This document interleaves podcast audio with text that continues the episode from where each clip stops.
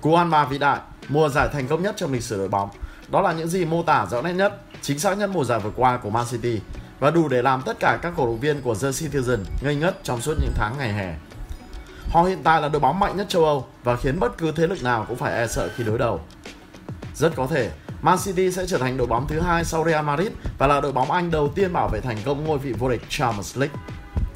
Đại diện nửa xanh thành Manchester quá mạnh và sau một mùa hè mua sắm, họ còn có thể mạnh gấp đôi. Nhưng với huấn luyện viên Pep Guardiola, chừng ấy có lẽ vẫn chưa đủ. Với một người bị ám ảnh bởi sự hoàn hảo, điều duy nhất Pep quan tâm khi đứng trên đỉnh cao là lập nên những đỉnh cao mới, kỷ lục, phá kỷ lục mới. Những cái tên cũ của The Citizen, có người là tượng đài như Ike Gundogan đã ra đi, nhưng thay vào đó là những bản hợp đồng triển vọng. Và một trong những ngôi sao trẻ đình đám nhất thế giới cũng chuẩn bị cập bến Etihad, Josko Gvardiol. 100 triệu euro, đó là cái giá mà câu lạc bộ Leipzig đưa ra cho đội bóng nào muốn sở hữu Erling Haaland hàng thủ. Điều đó cũng đồng nghĩa với việc cầu thủ 21 tuổi sẽ trở thành trung vệ đắt giá nhất trong lịch sử túc cầu giáo.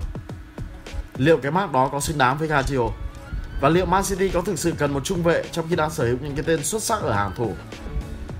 Rốt cuộc thì một bản hợp đồng bom tấn sẽ mang lại cho The Citizen những gì? Hãy cùng yêu bóng đá phân tích và bàn luận rõ hơn về những câu hỏi trên thông qua video dưới đây. Nhưng trước tiên, xin giới thiệu với các bạn muốn xem trực tiếp tất cả các giải đấu bóng đá tốc độ nhanh, Full HD và hoàn toàn miễn phí thì hãy truy cập ngay figo.com cực kỳ xịn sò. Nơi đây sẽ cho bạn nhìn thấy từng đường bóng nét căng và sống trọn cảm xúc của bộ môn túc cầu giáo. Còn bây giờ, nội dung chính xin được phép bắt đầu. Hình mẫu trung vệ hiện đại Điều đầu tiên khiến Pep chấm Guardiola chính là lối chơi đậm chất hiện đại. Không chỉ là một lá chắn thép trước khung thành như một trung vệ cổ điển, Guardiola còn có thể tung ra những đường truyền mang tính đột biến cao khi đội nhà đang cầm bóng. Ở mùa giải năm ngoái, câu lạc bộ Leipzig là đội có tỷ lệ kiểm soát bóng cao thứ hai tại Bundesliga với tỷ lượng cầm bóng trung bình 58,3%, chỉ đứng dưới Bayern Munich 64,4%. Điều này giúp cho Guardiola phát huy tối đa khả năng cầm bóng của mình.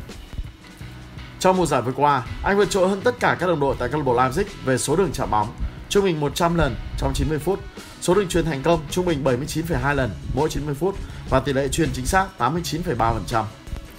Trên thực tế, Guardiola đã quá quen với việc chạm bóng trên 100 lần trong mỗi trận và đó sẽ là một lợi thế lớn để anh nhanh chóng thích nghi với lối chơi của Man City. Nhưng khả năng tạo dựng thế trận của Guardiola không chỉ dừng lại ở mức độ luân chuyển trái bóng. Được huấn luyện viên Marco Rose bố trí ở trung vệ lệch trái trong sơ đồ 3 hoặc 4 hậu vệ, Guardiola luôn tìm cách dâng cao và phá vỡ cấu trúc đội hình của đối phương bằng những đường truyền xuyên tuyến. Ở Bundesliga một giải trước, tuyển thủ Croatia tung ra trung bình 4,4 đường truyền tịnh tiền bóng trong 90 phút, cao hơn gấp 4 lần so với con số của một trung vệ thông thường. Con số này cũng vượt hơn tất cả các trung vệ đang thi đấu tại Premier League. Nó vượt xa so với thông số của Ruben Dias 3,2, Nathan Ake 2,6 hay Manuel Akanji 2,2. Đương nhiên, lối chơi giáp tại Premier League cũng phần nào hạn chế khả năng cầm bóng của các trung vệ. Nhưng không thể phủ nhận rằng Guardiola là một trung vệ có thiên hướng tấn công. Đồng thời, Guardiola cũng được đánh giá rất cao về những đường truyền mang tính đột biến. Đó cũng chính là những pha bóng thể hiện rõ nhất tầm nhìn cũng như là kỹ năng của Radio khi đưa ra lựa chọn chuyền bóng lên tuyến trên. Cái hay của những đường truyền tịnh tiến là nó gây ra bất ngờ với các cầu thủ đối phương và là một cách rất hiệu quả để thoát pressing. Dưới đây là những ví dụ tiêu biểu về cách Josko Gadio xuyên phá cấu trúc đội hình của đối thủ chỉ với một đường truyền sắc sảo.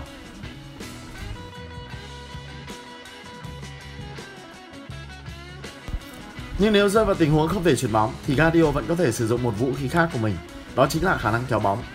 Ở Bundesliga 2022-2023, trung vệ người Croatia thực hiện trung bình 23 pha kéo bóng, rơi bóng ít nhất 5m trong 90 phút. Con số này sắp xỉ với Diop Upamecano của Bayern Munich 23,8 và cao hơn tất cả các trung vệ còn lại ở giải quốc nội. Trong số những cầu thủ chơi trên 1.250 phút tại Premier League năm ngoái, chỉ có 3 người đạt thông số cao hơn Guardiola và tất cả đều chơi cho Man City. Ruben Dias 26,9, Jack Grealish 24,6 và Manuel Ekenzi 23,7. Nếu xét chi tiết hơn, có tới 11,8 trên số 23 pha kéo bóng của Gazio là tiến về phía trước, tức là đưa bóng gần với cầu môn của đối phương ít nhất là 5 mét. Tại Bundesliga, chỉ có Upamecano 13,1 và Matt Hummels 11,8 là có thông số ấn tượng hơn.